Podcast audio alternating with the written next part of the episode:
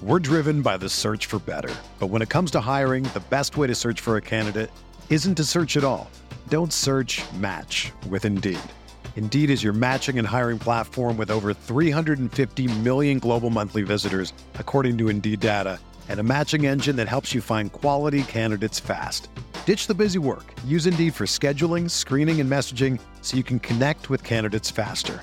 Leveraging over 140 million qualifications and preferences every day, Indeed's matching engine is constantly learning from your preferences, so the more you use Indeed, the better it gets. Join more than 3.5 million businesses worldwide that use Indeed to hire great talent fast. And listeners of this show will get a $75 sponsored job credit to get your jobs more visibility at Indeed.com slash BlueWire. Just go to Indeed.com slash BlueWire right now and support our show by saying that you heard about Indeed on this podcast. That's Indeed.com slash BlueWire. Terms and conditions apply. Need to hire? You need Indeed. This is it. We've got an Amex Platinum Pro on our hands, ladies and gentlemen. We haven't seen anyone relax like this before in the Centurion Lounge. Is he connecting to complimentary Wi Fi? Oh my, look at that, he is! And you will not believe where he's going next. The Amex dedicated card member entrance for the win! Unbelievable! When you get travel perks with Amex Platinum, you're part of the action. That's the powerful backing of American Express. Terms apply. Learn more at americanexpress.com slash with Amex.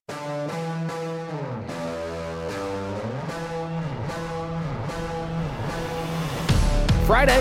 You know what that means in college sports now? We're talking women's hoops with the best in the biz. Her hoop stats, Megan Gower. Megan, it's got to be mid February because last night I had the TV on ESPN, had the laptop on SEC Network Plus and Peacock. I had the tablet going, Big Ten Network. Getting into crunch time now. I mean, there's just games after game after game after game every night. It's great. Yeah, it almost feels like March is close, which is it is. yes, but I got to get on you though. Start the show. Herhoopstats.com. NCAA bracketology. Yeah, yeah, it's it's coming today. It's Come on, today. February first. All I am in the in the midst of audits at the day job, and yeah, it's been a week, but it is coming today. Said you were tired when you logged in. It's fine. Where do you want to start? You want to start? Well, how about how about this? We go reverse chronological order because there was there was a lot that happened last night. Um, there's I have what, one, two, three, four, like any of like six games on the doc you want to talk about. So we'll start last night. Where do you want to begin? Maybe with the ACC, I feel like those were the two biggest ones. in- in Yeah, opinion. uh, Virginia Tech going on the road to NC State, knocking off the Wolfpack uh, in a game that they really took control of in the second half. That was, I think, they were up at halftime, but only a couple. They took control in the third quarter, held on there, and then Louisville pulling away in the fourth or in the second half, uh, just hitting three after three late against Notre Dame. So now we have an ACC leader, and it's Virginia Tech, a team that we've kind of dismissed a couple of times in the last few weeks, but. Um, I really like what I saw from the Hokies last night. Yeah, it's a really good win from them um, to beat NC State. I think we've we've talked about how I feel like NC State feels like the clear cut best team in this league. So to get that win on the road, especially, I think is is really impressive from Virginia Tech. this is the Hokies team that I've wanted to see. They had four players in double figures, and that just it brings them to such a, a whole new dimension. Like obviously, you know, Kitley had 25 and 13. Georgia Amore flirted with a triple double, 12, eight rebounds, 10 assists. But then you had Cayla King with 13. You had Matilda Ekh with 14, and just even getting contributions from those two players. Like I, I did some research. Virginia Tech this year has had four players in double figures 10 times. You ready for these opponents? hmm High Point, 13 and 10. Houston Christian. Do you know what conference Houston Christian is in? No, I don't. Southland. they used to be Houston Baptist. Uh, Tulane, bottom three in the American. LIU, 6 and 16. Radford, below 500. Last in the Big Ten, Rutgers. 1 in 10 in the ACC pit. 0 and 11 in the ACC, Wake Forest. Florida State, and then NC State. So not exactly a murderer's row. And then you do it on the road at the number three team in the country. My thoughts on the Hokies. My ceiling for what I think they can achieve is higher if if players like Ekh and King play like that. Right. And I think that's the big if at this time of season. It's like it needs to be like you've got to see those things consistently when you get to March. And I think when you start the seeing things in February are not always sold that it's going to be consistently come March. Uh, Virginia Tech coming up, Boston College, Duke, Louisville, North Carolina, Notre Dame, Virginia. That's fairly manageable.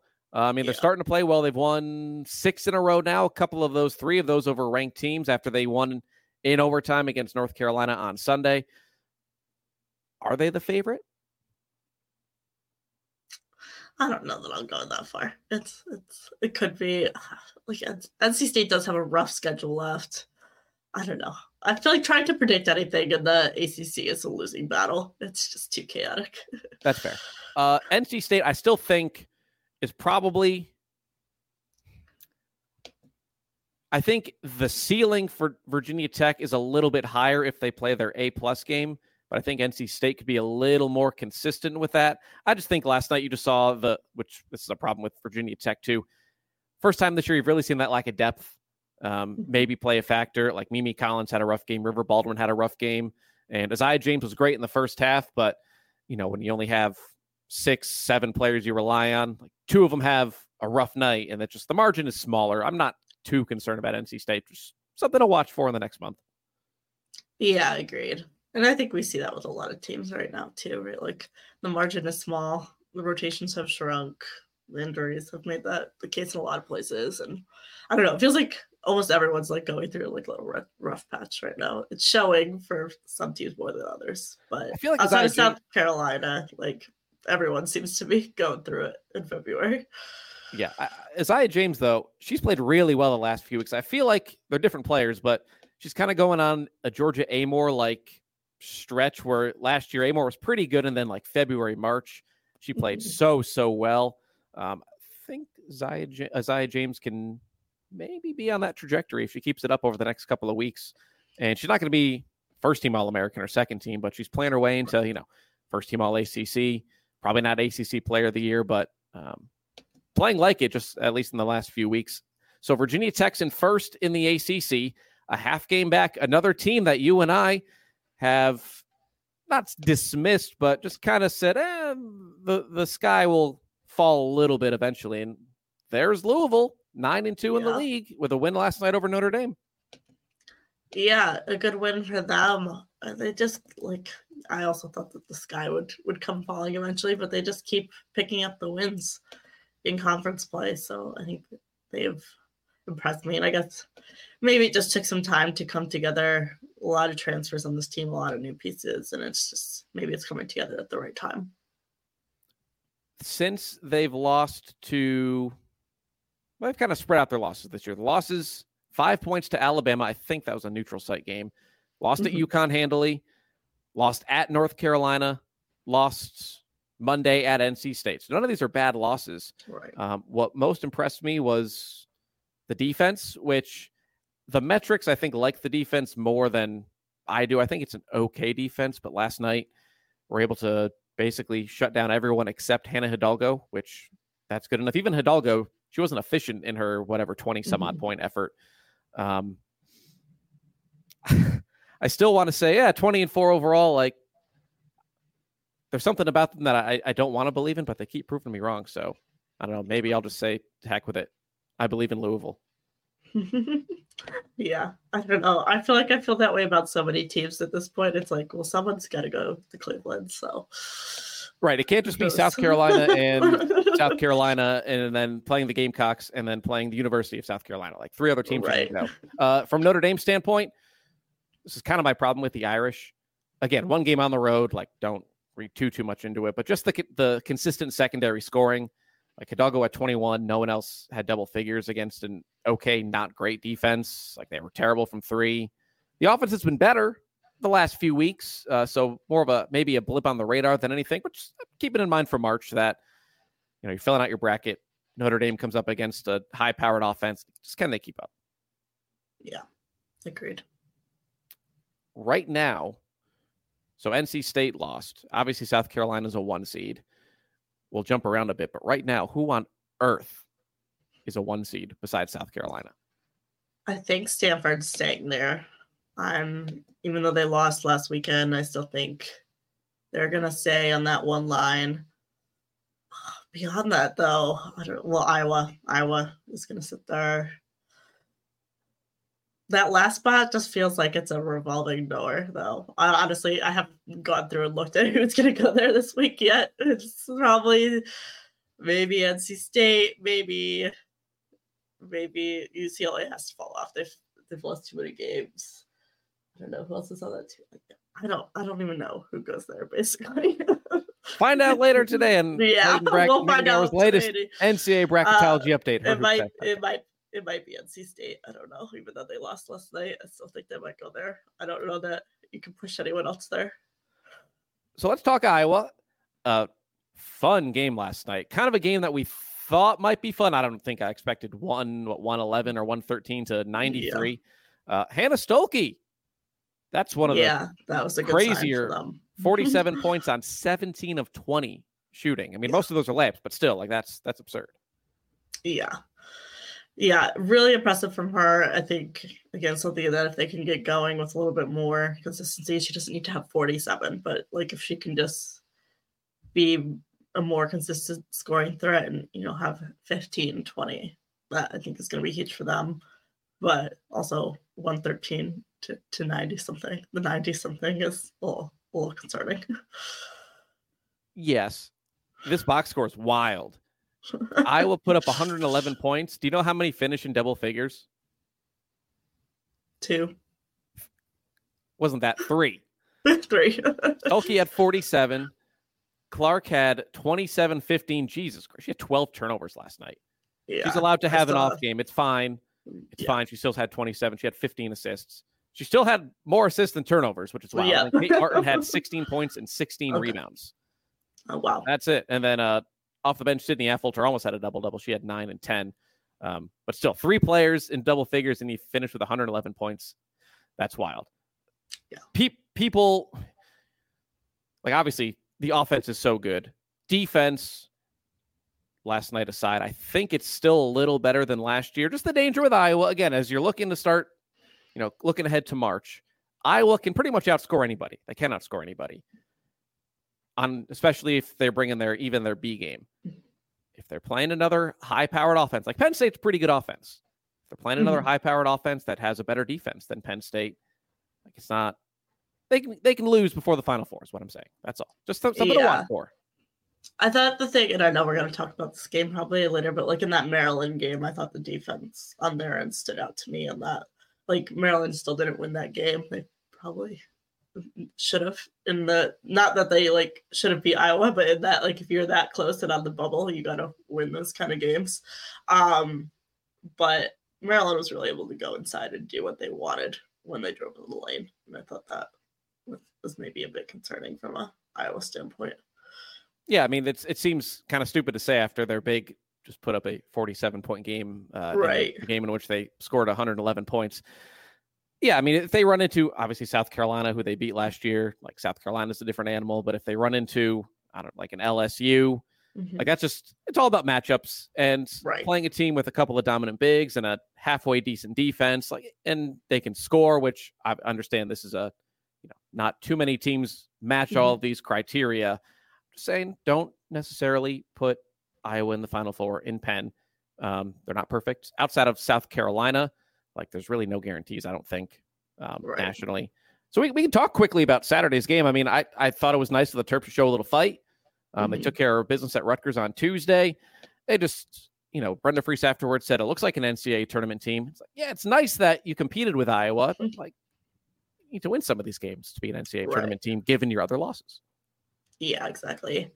Um, I haven't, like I said, quite done the bracket this week, so I don't know where they're sitting. They're probably still I would say they're probably in, probably sitting in that that last foreign group, but they're in that dangerous territory at this point where you're like you're going to be hanging out in that bottom group if you don't pick up some of the. I think they've got an opportunity at Indiana maybe in the next week or so. Um, Ohio State one more time. I think they're getting to you got to pick up a win in one of these games territory. I think although by the time we talk next week, Okay, maybe not because that's the next weekend game. When's the hmm. 18th? Okay, so we won't know uh, by the time we talk yeah. next week. Next two games, though, for Maryland at Illinois against Penn State. Otherwise, you're right. I, am going to assume they lose at Ohio State and they lose at Indiana. and then they beat Wisconsin and Rutgers at home. So that would put them at 15 and 12 if all of those results happen. Basically, if things go chalk, that leaves Illinois and Penn State. You win both, you're 17 and 12, you're probably fine. You Mm-hmm. split them and you go and you're 16 and 13 going into the Big 10 tournament. Like I'll know in the next two games I think whether Maryland's going or not. Because if they Yeah. if they don't go 2 and 0 in the next 2 weeks, they're putting a heck of a ton of pressure on themselves to either get one of those at Ohio State or at Indiana or go on a run in the Big 10 tournament. I just don't think that can happen. Yeah. Yeah. Great. Um, we'll preview more of the stuff later, and we won't just talk about the big games. Like obviously, South Carolina plays UConn, but you know it's time to start looking at some of these bubble teams, um, including Alabama Tennessee. I thought was one of the more important games of last night. Neither again, neither team's ranked. Both teams are firmly on the NCAA tournament bubble, though. Tide double up the Lady Vols in the third quarter. Leonai finishes with 23. They ultimately win comfortably. What does this do for Alabama, who now gets LSU? What does this do for Tennessee? Alabama, I think, stays in. Tennessee is, I think, in trouble. Like when you keep dropping these games to, you know, you're not just losing to your South Carolinas and your LSU's. I think it's hard to be like, oh, all those losses without Rickea Jackson are just because you didn't have Rickea Jackson. Um, so, so I think Tennessee's in trouble. And they've got a rough stretch left here too, right? They've still got South Carolina twice. They've got LSU feel like you're kind of you've got to win that Arkansas game, you've got to win that Vanderbilt game, and you've got to win that Texas A&M game right now. Um, Yes. The women's side, again, they don't do quads. If they did, Tennessee is two and eight against teams that would be Q1 and Q2 opponents. And that's just, again, they, they pretty much beat the teams they're supposed to beat. Like their losses aren't terrible. Florida State, fine. Without Rickea Jackson, Indiana, Notre Dame, Ohio State, even Middle Tennessee. Like Tennessee should never lose to Middle Tennessee, but that's a good mid-major team. not bad, yeah. Right at Texas A&M, fine. At Alabama, but they're both on the road. So like none of these losses are completely inexcusable. The problem is they beat Oklahoma. That'll age. That's aged nicely. Mhm. I just I don't see another Mississippi State. Okay, on the road, win by double digits, but like there's nothing on this on this schedule that goes wow. And when you have the losses they do, you just you need you need a wow somewhere. Right. I mean, they've got three more chances at a wow. Do I think they're going to pick them up? I don't know. You don't think they're going to stroll into to CLA on March 3rd and, and beat the Gamecocks? Yeah, no, I, I don't. So I think you got to circle that LSU game for them. Try to to pull off an upset there because yeah, I don't think you're beating South Carolina. Fair enough. Uh, nothing else really from the SEC. Actually, one other game from the SEC I want to ask you about. Texas A&M going to Ole Miss. They win by 19. Ole Miss, I think you have them pretty firmly in the field. Uh, Yeah. Texas A&M, they're 16 and six. Year two under Joni Taylor, much better than last year. They have a pretty good player in Janiah Barker. Their net coming into yesterday was 36. Let me hit refresh. Hasn't updated yet. Um, I don't think you had them in last week, unless I just missed them. I Uh, thought they were, so now I'm looking for them, and um, maybe you are right. Of course, I'm right. Come on, Megan. I'm always right. Uh, I lied. seems- No, no, I'm wrong. You have those in nine seed. So Okay, Uh, I was gonna okay, say I'm like like, yeah, 36 for net seems like I don't know. I was like, I don't think I had anyone that was th- in the 30s out or that high in the 30s out. all right. Okay, well, yeah, I said I'm always right, and that lasted three seconds. But Texas A&M, Um, this is a team that, yeah, like, like a lot of SEC teams, like Mississippi State, like Alabama, like even Ole Miss, like teams we don't really talk about a lot because they're not really ranked. They, you know, they're even if they are, they'll come in for uh, 24, 25 for a week, lose, and then we don't hear about them. But they're always just kind of receiving votes. They're hanging Mhm. out there, eight, nine seed range. What do you take uh, make of this Texas A&M team that like we haven't talked about them yet? I don't think this year. yeah. I feel like they're just part of that middle group of the SEC where like the teams aren't great, but they're also not bad. Like they're all tournament teams. I don't know. Like I feel like so much of this, it's like hard to say if they could make noise in the tournament because I think so much of it comes down to matchups. Like we're just gonna keep talking about this. Like we've Yeah. probably said it like six times today, but I think especially this year, just like given I think we've seen outside of South Carolina, pretty much everyone can get got by someone on any given night, and it's just it's going to come down to matchups and, and who gets the draw that you know fits well for them, and they draw the right you know one seed. Could they pull off a massive upset? Maybe I don't know, but yeah, it'll be interesting. Yeah, uh, we've said it a lot, even the last two weeks, and it just it goes to show you how far the game has come because it's not that long ago. You could pretty much pencil in, you make your final four, if not all four one seeds, like thrown to 2 mm-hmm. If you're feeling really frisky, you throw in a three seed, and you know we've seen teams make runs before um, that aren't one or two seeds, but it just it didn't happen a whole lot, and now it just just happens so often. Like I, I say, I'm out on teams like LSU and UConn. Is there a path where like, oh, LSU just runs into a bunch of small teams and literally like just beats the crap out of them 4 times mm-hmm. and gets to Cleveland. Sure. I just, you know, in general terms, I haven't seen enough to to be comfortable saying that, but like, it could happen. UConn can get a favorable draw. It can happen. It's it's all about matchups, mm-hmm. including mm-hmm. another team in that bill of Texas A&M, Ole Miss, half the SEC. It seems Michigan State waiting all year for that marquee win because this is a good team, 17 and 6. They had Indiana on the ropes, let them off the hook. Yeah, I feel like it's the second time that's happened. They they had Iowa on the ropes a few weeks back towards the beginning of conference play, and same thing. Iowa got a, got away with the win there, but yeah, a team that seems to be able to hang around with everyone, but hasn't picked up that you know win. That's like here's the big one. Yeah, I mean, if they, they beat Iowa, if they beat Indiana, especially both of those were on the road, right? The mm-hmm. yeah, the Caitlin Clark game winner was at home.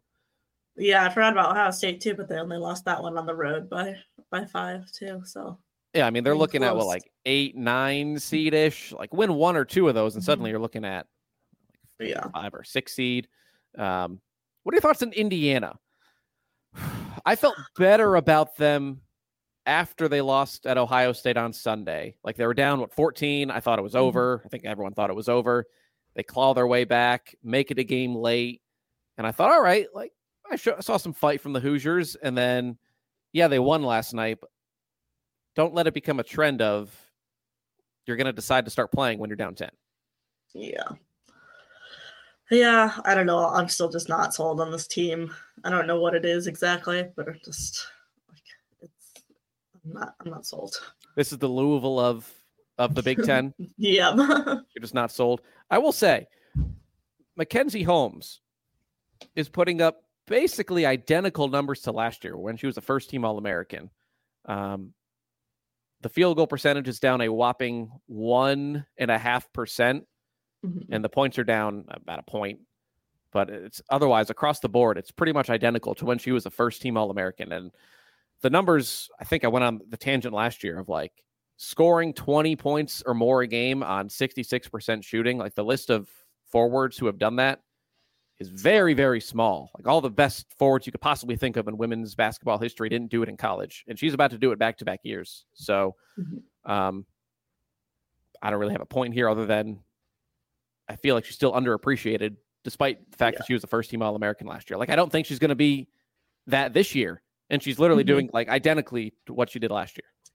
Yeah, I feel like some of it probably stems from like Indiana just not being as good. Like this was a team you're talking about as you know number two team, number three team in the country last year, whereas that's, that's certainly not the case this year. But agreed, I mean her numbers are still really impressive, and it's just kind of like flying under the radar uh, a little bit. I would say.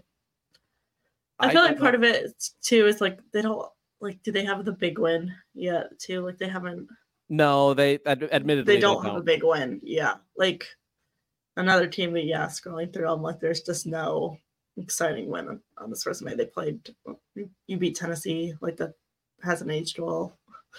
Like yeah it's a little underwhelming.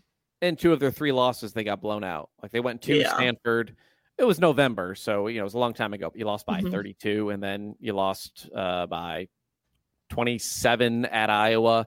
Right. Um, I, I don't want to say lucky to lose by five at Ohio State because they made shots late, but that game mm-hmm. easily could have flipped. They were down 14 early in the fourth. That could have stayed somewhat out of hand. Mm-hmm. Um, I don't want to be the person that, like this time last year, we had our first team All Americans pretty much set in stone. Um, right. I think I even may have proclaimed it in like late January, and it was mm-hmm. the five. This year, no, Clark will be an All American. Yeah. uh, but like, you have Clark, Hidalgo, Juju, Bueckers, Reese, Elizabeth Kitley, uh, uh, Mackenzie Holmes. I'm sure I'm missing people. Like, yeah. I didn't even mention a South Carolina person. They're the best team in the country, and they might may not have like I guess Kamilla Cardoso's been good, but mm-hmm. you're going up against people that are just putting up gaudy numbers. Like I, I don't mm-hmm. envy the yeah. Associated Press and any of these other teams because they're just we're stacked at the top of the game. Yeah. Um, one other note of Thursday, we don't have to talk a whole lot about this. I don't think anyone saw it. I don't even know where to watch it. St. Joe's outlasting George Mason, two teams that are right there on the bubble in the Atlantic 10. As of last week, you had Mason on the first four out. Does this, I, I can't imagine there's many high opportunities in the A10. Does this do it for George Mason's at large chances losing at home? Probably. I haven't quite done the math, but yeah, probably. I would say like I mean them and Richmond have both been hanging around on the bubble. Maybe Richmond moves into their spot kind of there if they had a good week. But yeah, I can't say I watch a lot of A10 to be honest. Like I'm, you're correct. I don't even know where you watch it. Saint probably on FloSports, which yeah, I don't pay for Flo because I don't want. I only pay for it in November. uh, St. Joe's 22 and 2, 11 and 1 in the A10. They're 12 and 0 away from home. Uh, and then Richmond is 10 and 1. They play each other. No, they already played each other once in a game that was not on our radar. Uh, January 6th, Richmond won. So those are your top two teams in the A10 and multi bid A10. I don't know a whole lot about it, but I'm rooting for it. Yeah, I'm rooting for it too. I think they've got a good shot at it. Hopefully, they don't. No one picks up that you know unexpected loss that just ruins the chance of it. In, in the next like I, I, understand how it works with the money and all that, and but if you're gonna ask me, would I rather see twenty three and five Richmond as an at large over sixteen and eleven or like seventeen and twelve SEC team? Like just Give yes, me Richmond. Agreed. Agreed. Give me Richmond. Give me a team that, you know, won't get here a whole lot versus a team that like had lost 12 times and congratulations, right. you're okay. Achieving a gorgeous grin from home isn't a total mystery with Byte clear aligners. Just don't be surprised if all of your sleuthing friends start asking, "What's your secret?" Begin by ordering your at-home impression kit today for only $14.95. Byte clear aligners are doctor directed and delivered to your door. Treatment costs thousands less than braces. Plus, they offer flexible financing, accept eligible insurance, and you can pay with your HSA FSA. Get 80% off your impression kit when you use code WONDERY at Byte.com. That's B-Y-T-E dot com. Start your confidence journey today with Byte. Reverse chronological order. It was a busy Thursday. Wednesday, mm-hmm. only one notable result. Baylor. That free fall continues. keeps going. Yeah on this pod, just... the first one we did a month ago, I was ready to make a case that Baylor was a top five team in the country. And then two days before we recorded that first one, they lost big at Kansas. So I kind of straight away, whew, dodged that bullet. yeah. Well, I don't even understand what's going on. It's, I feel like it was like, okay, they're not like this top five team that people thought they were because they were undefeated. And now I'm just like, what is going on? Like, this is the the Big 12 is not that difficult of a league. Like, and they are just fully free falling in it. Yeah, this is the second time this year I've avoided that. Cause if you recall, I was ready to state that Florida mm-hmm. State was the best team in the ACC. I'm like crafting the argument when they're up 18 at Syracuse, and then they lost. So I again straight away from it, and they've barely won since. Um, yeah, I'm, I'm, glad we record on once a week on Fridays. Uh, so Baylor will probably fall out of the top 25. They have a game against a pesky West Virginia team. Um, mm-hmm. We'll talk about that a little bit later. Reverse chronological chronological order. Nothing really happened on Tuesday of no. Monday we talked about NC State and Louisville. Um, NC State really controlled that game start to finish. Anything, I guess, Sunday we haven't. While we're talking Big 12, Texas K State. I think we would have been too quick to count out Texas. Yeah, I think Texas might be better than I thought they would be without Rori Harmon. Like they're not as good as they were without with Rori Harmon. Of course, can't talk this morning with Rori Harmon obviously, but they're still pretty darn good. Madison Booker, yeah. in years in which Juju Watkins and Hannah Hidalgo don't exist, like she'd be a national freshman of the year mm-hmm. uh, front runner. Just this year, she's just running into two superstars. But since the new year, only three opponents have shot better than 40% against him. So all without Rori Harmon. K State was one of those opponents. Oklahoma, I think, is one of them. Uh, but still, this defense, as you would expect with Vic Schaefer, is pretty good. All their losses have come in the conference. They're all, for the most part, acceptable, fine. And this is a team that, if they can just, they're not great three point shooting, um, but if someone like Shaylee Gonzalez can just do a little bit more, um, they just can shoot a little more efficiently. Like I think Aaliyah Moore wasn't overly efficient against K State. They can just find a little more offensively outside of Booker, just more consistently. Why not Texas over anyone else going to Cleveland? Yeah, I agree. I mean, at this point, right? Like, no, I'm not sold on anyone else in South Carolina. So why not a lot of these teams? But yeah, agreed. I, their defense is good enough with the right matches, matchups, and they shoot the ball. Okay, they could go. K State, I again, I without Ayoka Lee, assuming she comes back in a couple of weeks and she's back mm-hmm. and close to 100% by the tournament, pretty much anything K State does until then, like I'm not going to put a whole lot of stock into it. Is that fair? Yeah, I think that's fair. She's just too big of a part of what the team does. And and and we're expecting her to come back, so it's not like all mm-hmm. right, this is what they're going to be the rest of the year. They right. will, in theory, um, should be able to get back to fully operational battle station, um, which leads us to a team that might not. UCLA, your beloved Bruins, dropped four seven after last week. They've alternated wins and losses. Cori Close says Lauren Betts, she's due back this season. Yeah, I'll take her word for it, but like we've heard that from coaches before, where it's just it's mysterious. They're not saying anything. Oh, she'll be back this year. Oh, she'll be back this year. Oh, she's day to day, and then suddenly it's been a month. Yeah. Like I, I, I'm out on UCLA until until she comes back and I see her on the floor. Right. I think one week it was one thing, and now what they were supposed to like put out a press cut release last weekend. Nothing came out. I thought she saw something that she was supposed to play this weekend. Now it's she'll be back this season. Uh, well, it's a lot of question marks right now. Right, different different scenarios because we don't know what this is, and we hope her health right. is okay. But like Olivia Miles, when she got hurt last year, do you remember Niele Ivey was like, "Oh, she's day to day." Yeah. Like, well, that was Everyone damn near a year ago. Yeah, and she hasn't played since. So I right. don't think she was day to day last March. Right. Um, but they're just you know if you're not saying it, they've given up 70 plus four times in this seven game stretch. They've given up 80 plus three times so this you see the effect of Betts when she's not on the floor. Of the defense just isn't very good. Um, they can still score. They still have talent. They can still again. Why not UCLA with or mm-hmm. without Lauren Betts? Just without her, they just I don't think they can defend well enough. Yeah, I feel like this is going to be a rough weekend for them too because what she's out isn't Dugalic in Brazil for their not in Brazil, yes. but wherever they're playing the the qualifiers for Serbia. She's playing, so they're they're down a few people.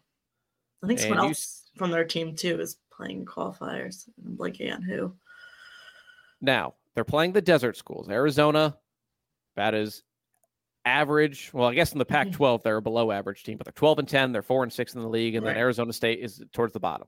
Right, Arizona State they should be fine. I think that Arizona game, if you're missing that many pieces in your front court, they should be able to handle it, but like that could get interesting. I just want to see them handle it, and I'll feel I'll feel yeah. a little bit better if they can just yeah. take care of business.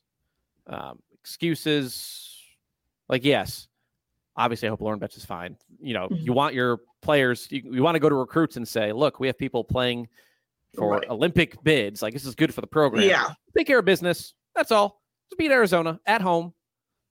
Yeah, Mid Arizona beat Arizona mm-hmm. State, bad teams, beat them at home, take care of business, and um, move on, and hope that you know they get back to full strength in the coming weeks.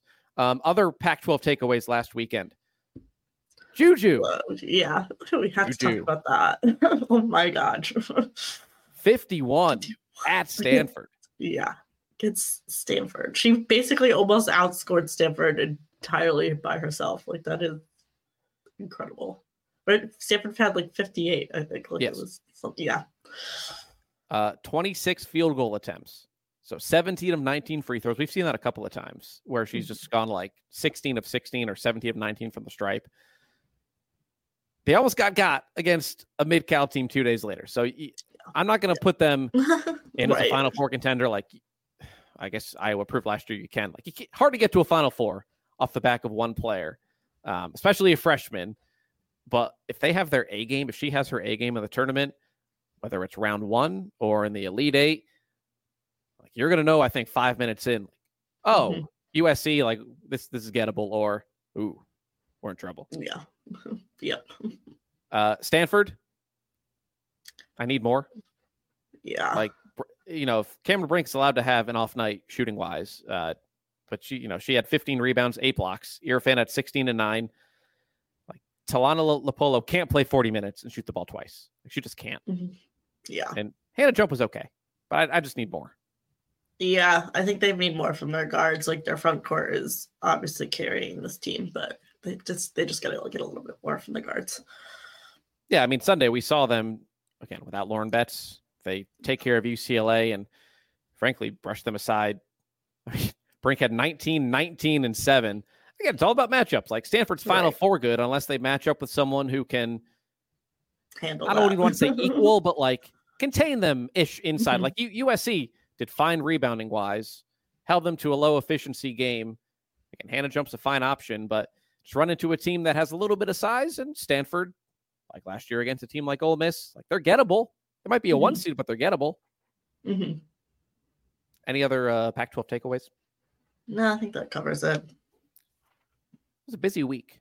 It's Yeah, going to be a busy week. And I have a lot of games written down here for this weekend, starting with two Pac 12 teams that we haven't talked about yet.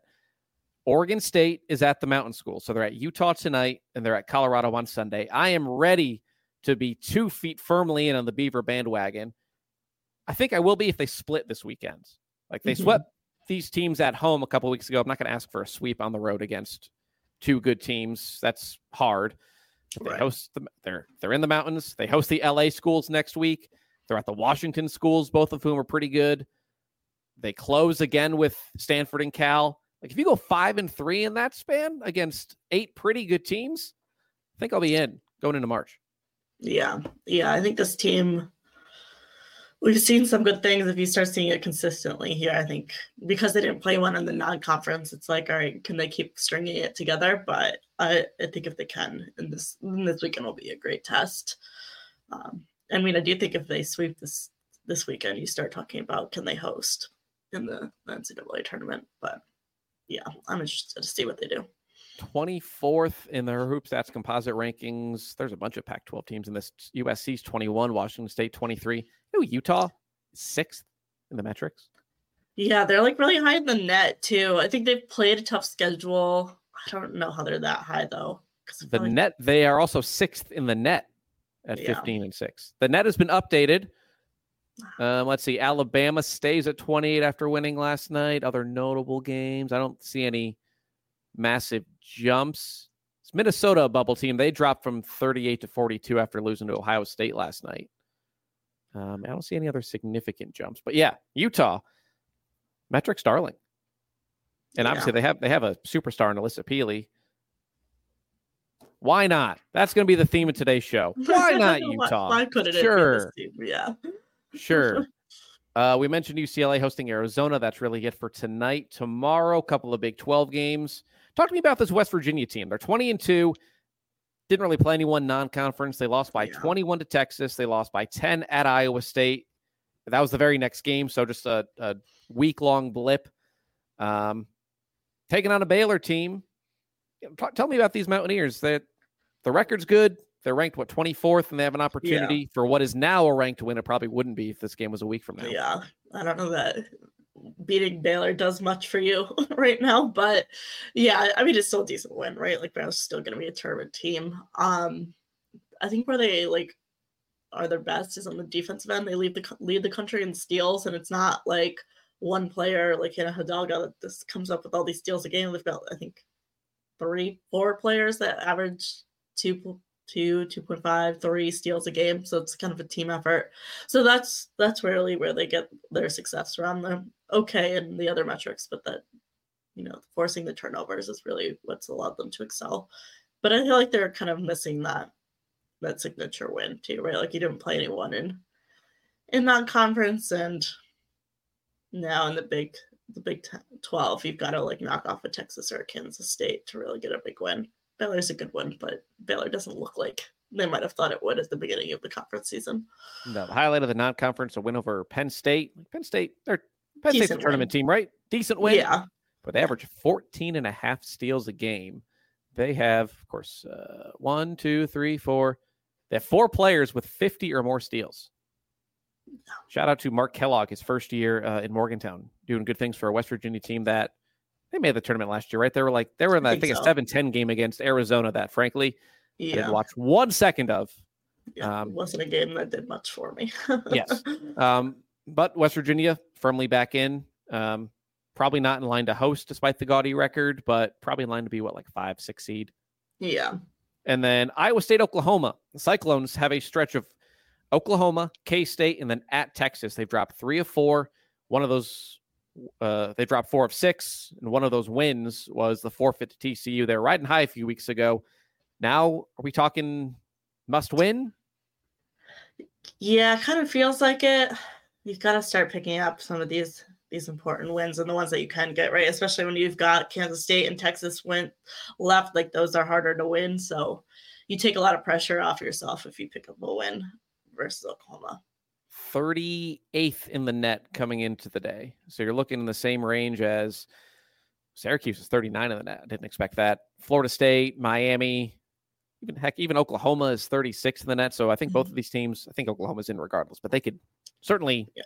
be a nice resume booster. Um, but Iowa State, a team that we were talking, what, a month ago, they were early on in Big 12 play atop the standings, had a couple of nice wins, and suddenly now they're flirting with the bubble. Um, yeah. Sunday, big game. South Carolina, UConn.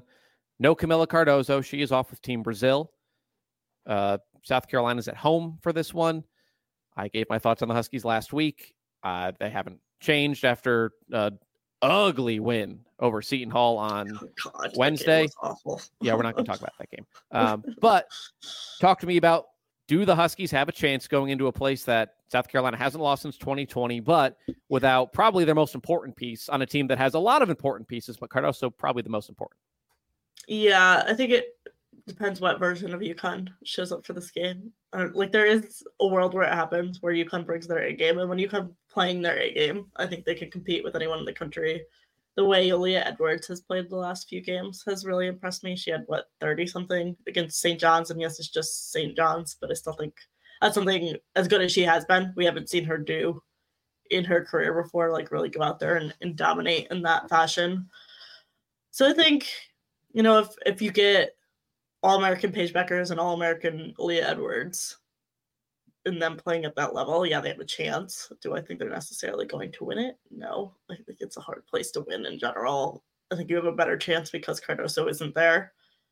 Um, but I think it's going to depend what version of UConn shows up and not getting intimidated by the crowd, which when you have four freshmen in a rotation, I don't, I don't know that that's going to happen. Um, so, yeah. 4 we'll of see. your seven player rotation. Yeah. and realistically, like I don't know how much Qadence Samuels is going to play, so it might be a six person right. rotation, barring foul right. trouble. So two ways to look at this for me from a, a UConn standpoint. Like you go to Colonial Life Arena and lose, especially close game. Like there's no like that's right. that's re- respectable. No shame in that at all.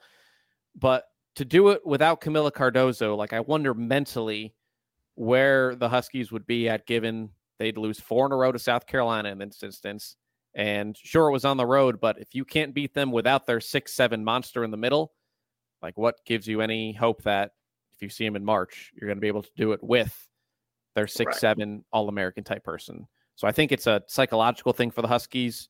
Um, you're right. Aaliyah Edwards has been great. She's averaged like 25 and 12 the last like month. The stretch of consistency we've never seen from her. Mm-hmm. Um, my question is, I know without Cardoso, Ashlyn Watkins is probably going to start, but MiLaysia Fulwiley's going to come off the bench. Like I have visions of Fulwiley going uncontested to the rim as many times as she wants. Like she could have, she had a big game last night uh, against Missouri as Mhm. Gamecocks, no Cardoso, no problem, took care of business against a bad Tigers team, admittedly. Yeah. I just see Fulwiley though having her way, given what UConn's done against quick guards this year, which is admittedly not much. Right. Yeah. I think it's it'll be a good test for UConn to see if they can can do something with her in terms of their defense off the bench. And can they try to stop that trend a little bit? But yeah, I don't know. And they like the problem is UConn doesn't really have anything that's gonna come off the bench that's gonna change the game for them. They, Sure. They have Ice Brady to to give Aaliyah a break or to to put some more size on the court, but it's, barring her having some kind of explosion, which you know what it can happen, but like we've only seen her have like a couple good games. Now, from the South Carolina standpoint, they passed. They haven't been. They've had a couple of tests this year. Utah gave them a test. They had some marquee games in the non-conference, but the last two months or so, because the SEC's kind of meh, like Mhm. LSU was a big test on the road in that environment. They passed it. This is a different type of test now against a pretty good UConn team. Like LSU obviously has the size. They're not great from three point range. This is a little bit different. Of yes, Ali Edwards is very good inside, but now Huskies have more shooters. So from Mhm. from South Carolina's standpoint, one of the few times in the you know between December and March that they're going to get a true test. I just want to see how they you know how they handle. it. I expect them to win still, um, but just it's something that you know we just we're looking we're looking to pick holes into a an Right. unblemished South Carolina team.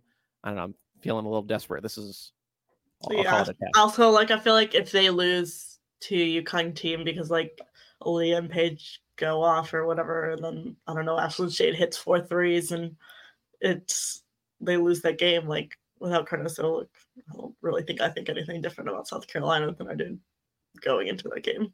Right. Short of like if they this won't happen. buried or something. Right. Yeah, if they got like if they, if they just got blown out, like there's Right. Sure if you ran the simulation ten thousand times, like that'll come up a couple of times, but once, yeah, yeah. right, it's a lot more likely that they do the blowing out. Um, I- it's so dangerous because I want to go and say, well, you know, South Carolina is so good, so good, so good, and then have last year repeat itself, and like they certainly could lose in the NCAA tournament, but right now they're just they're a class above Yeah. everyone else. It almost might be better for them to lose this game and that like you get that loss and like it doesn't happen in March. I don't know. I feel like sometimes you see like you look at like all those UConn teams like post Breanna Stewart where it was like, oh, this whole changing of the lineup and like they never lost, they never lost, they were still so good. And then like you get to March and you you lose that final four game. And it's like you would rather drop one in the regular season. Right, like the best team, best thing that may have happened to South Carolina two years ago was blowing that lead in the SEC championship game. Right. took care of business again uh, the rest of the way. So that's the marquee on Sunday. South Carolina, you kind of think it's at two. Uh, other games I'm watching for Duke, North Carolina, Blue Devils, another team that the metrics like. You aren't as high. The Blue Devils, as of last week for you, were an 11 among the last four buys, I guess. Um, after beating Yeah. winless in the ACC, Wake last night. Here's a Blue Devil schedule, though North Carolina at Virginia Tech, Notre Dame at ranked Syracuse, home to NC State, Virginia at UNC. So that's seven games remaining, four against ranked teams, and then two more against North Carolina, which very well could be ranked. Mhm. So is your projection based on what Duke you think will do? Because they're 15 and seven. I think they'd be in if the tournament if the tournament started today, but that's an awfully hard schedule. Yeah, it's that, and then they're well, they have that one Virginia Tech win, but like other than that, like the just like the the who have we beat? um, Well, they have a lot of chances to, to say who do yeah, we beat. exactly. They could easily play their way firmly into the field, field or firmly out of the field in the next couple weeks. Um, other games on Sunday.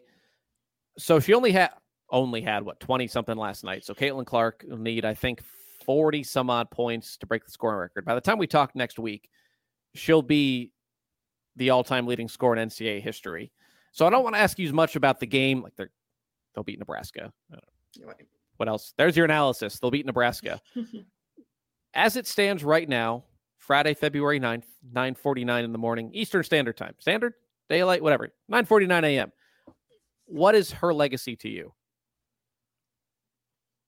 I think she's one of, if not the best scorer that the game has seen. Um, and I think she's also taken an Iowa program that wasn't really on the map and put it very firmly on the map. Then I think the other thing is like, I don't know, she's just captured the attention of fans that weren't necessarily women's basketball fans before this. And like people talk about Caitlin Clark all the time. Like I'm on work calls and people know I'm into women's basketball, obviously. And people are like, oh, Caitlin Clark did this, the Caitlin Clark did that. Like she has this level of tension around her that I, I think yeah, there have been other players that have had that, but I think it feels like it's like a different level. Like right player, right time mm-hmm. in 2024. Like they have a freaking TikTok cam. I'm yeah. way too old for TikTok. I, like, I, feel like I'm too old for TikTok. So. so I, I don't have an account. Like I, I don't know how to make a TikTok, but like the fact that they have a TikTok cam on her is kind of identical. You know, it's wild. Mm-hmm. To me, I see a lot of folks media members or just fans saying, you know, she's the GOAT. I'm not ready to put her there. I think to me, she's the most skilled player maybe I've ever seen. Because people forget she shattered the Big Ten assist record too. Mm-hmm. The record was 901 or something like that. She's going to finish well over a thousand. She might be the biggest draw we've ever seen, given the the TV rating she brings and the attendance that she pretty much single handedly brings. I just I can't put her in the same company as Breanna Stewart, Diana Taurasi, Cheryl Miller, Chamique Holdsclaw, Tamika Catchings, Candace Parker, Maya Moore. Like, yes, she has all the stats and all the individual accolades. Those players have championship mul- and multiple national titles. Yeah. If she carries again, it's February 9th. She carries this team to a national title this year after what she did last year, coming up a game short with the greatest run I've ever seen. This is a different conversation. Right now, though, I think there's a difference between like she might be the be- most skilled player I've ever seen, the best scorer I've ever seen. She's not the best player, if that makes sense. Yeah, I think on the defensive end, like you you're talking about some players in there that yeah were different on the defensive end, but too yeah, I just think the the championships matter and like her offense is incredible, but there's other pieces to the game too. I mean, yeah, I I think like people forget how good Tamika Catchings was because she wasn't this. I mean, she was a good scorer. She wasn't some mm-hmm. prolific scorer, but what she done at the defensive end is just mm-hmm. otherworldly. Mm-hmm. Um, other games on Sunday, couple of more. Maryland, Illinois talked about it. Like this and Penn State are the games where like I'll know whether Maryland makes the tournament. I think, um, and mm-hmm. then Alabama, LSU. Crimson Tide did a lot for their resume last night with a comfortable win over Tennessee. Now a chance to would a win Sunday, barring some sort of collapse meltdown, would they pretty much be in? Yeah, I think they're close to in now. I think I've I don't know. I do think I had them the last four in last week against, but I don't know. I feel like they are likely to stay on the good side of the bubble. Fair enough. Um, last game on Sunday, noted NFL analyst, fan, whatever you want to call her, Megan Gauer. I know you watched a ton of football. Yeah. Give me your Super Bowl pick. Uh, I'll go with the Chiefs because my uncle works for them and because I love Taylor Swift. I was about to ask analysis. you, are you Swifty? Yeah. like what level are are you? Did you go Eras tour? I have not, but not because I haven't tried to get there endlessly. But I also like have a hard time justifying like fifteen hundred dollars resale tickets. That's fair. Uh, so you know, has she's swept the NFL world for whether you love her or hate her. Like, are you any more interested in any of this stuff with Travis Kelce than you were, you know, uh, three months ago with football? No, Has it done anything like, for you? Not in terms of watching football, no. I don't. I know that people are tuning into the games because she's there. I'm like, I'll see the pictures on Instagram. I don't need to watch the football game to see the 30 seconds of clips of her that they're going to show. So you're, you're not real Swifties, Megan. They're on Reddit. They're talking about like yeah breaking down NFL rules. Come on. Uh, are you going to watch the game? Yeah, I'll watch the game. I always watch the Super Bowl. Does Usher do anything for you at halftime? No, honestly, not not that exciting for the halftime show. I'll like the commercials. The commercials are where it's at. Growing up, it was always like, oh, you have these old people performing, and now we're at the stage in our lives Yeah, where it, we're the old People- people. I mean, I'm yeah. not, I'm not a big Usher guy, but like, you know, if you had the last couple of years, uh, uh, Rihanna last year, she had a lot more. Yeah. Uh. The hip hop thing, which everyone loved a couple of years ago, it's Mhm. like, oh, all these like '90s and 2000s artists that new kids, like, oh, but all these old people. yeah. people. Um, cool, Megan, plug your stuff because I, I swear, if I go on herhoopstats.com at like five o'clock tonight and bracketology isn't updated, I'm not gonna be happy. yeah, it's coming today, I promise. So bracketology update coming today. Uh first seed reveal is next Thursday too. So some stuff Is it? coming around that. Yes, it is. So That should be interesting. We have a lot. yeah. We have a lot to break down with that because we know who one of the one seeds will be. Well, probably two. yeah. After yeah. that, yeah, I'm like very interested to see. I think yeah. it's a lot of like splitting hairs at the top, so I'm interested to see like where the committee s- falls on some stuff that's pretty close. well, Megan, enjoy the Super Bowl. Enjoy, uh, enjoy seeing Taylor Swift on TV, and we'll talk next week. Sounds good. You know how to book flights and hotels. All you're missing is a tool to plan the travel experiences you'll have once you arrive. That's why you need Viator. Book guided tours, excursions, and more in one place. There are over 300,000 travel experiences to choose from, so you can find something for everyone. And Viator offers free cancellation and 24 7 customer support for worry free travel. Download the Viator app now and use code Viator10 for 10% off your first booking in the app. Find travel experiences for you. Do more with Viator.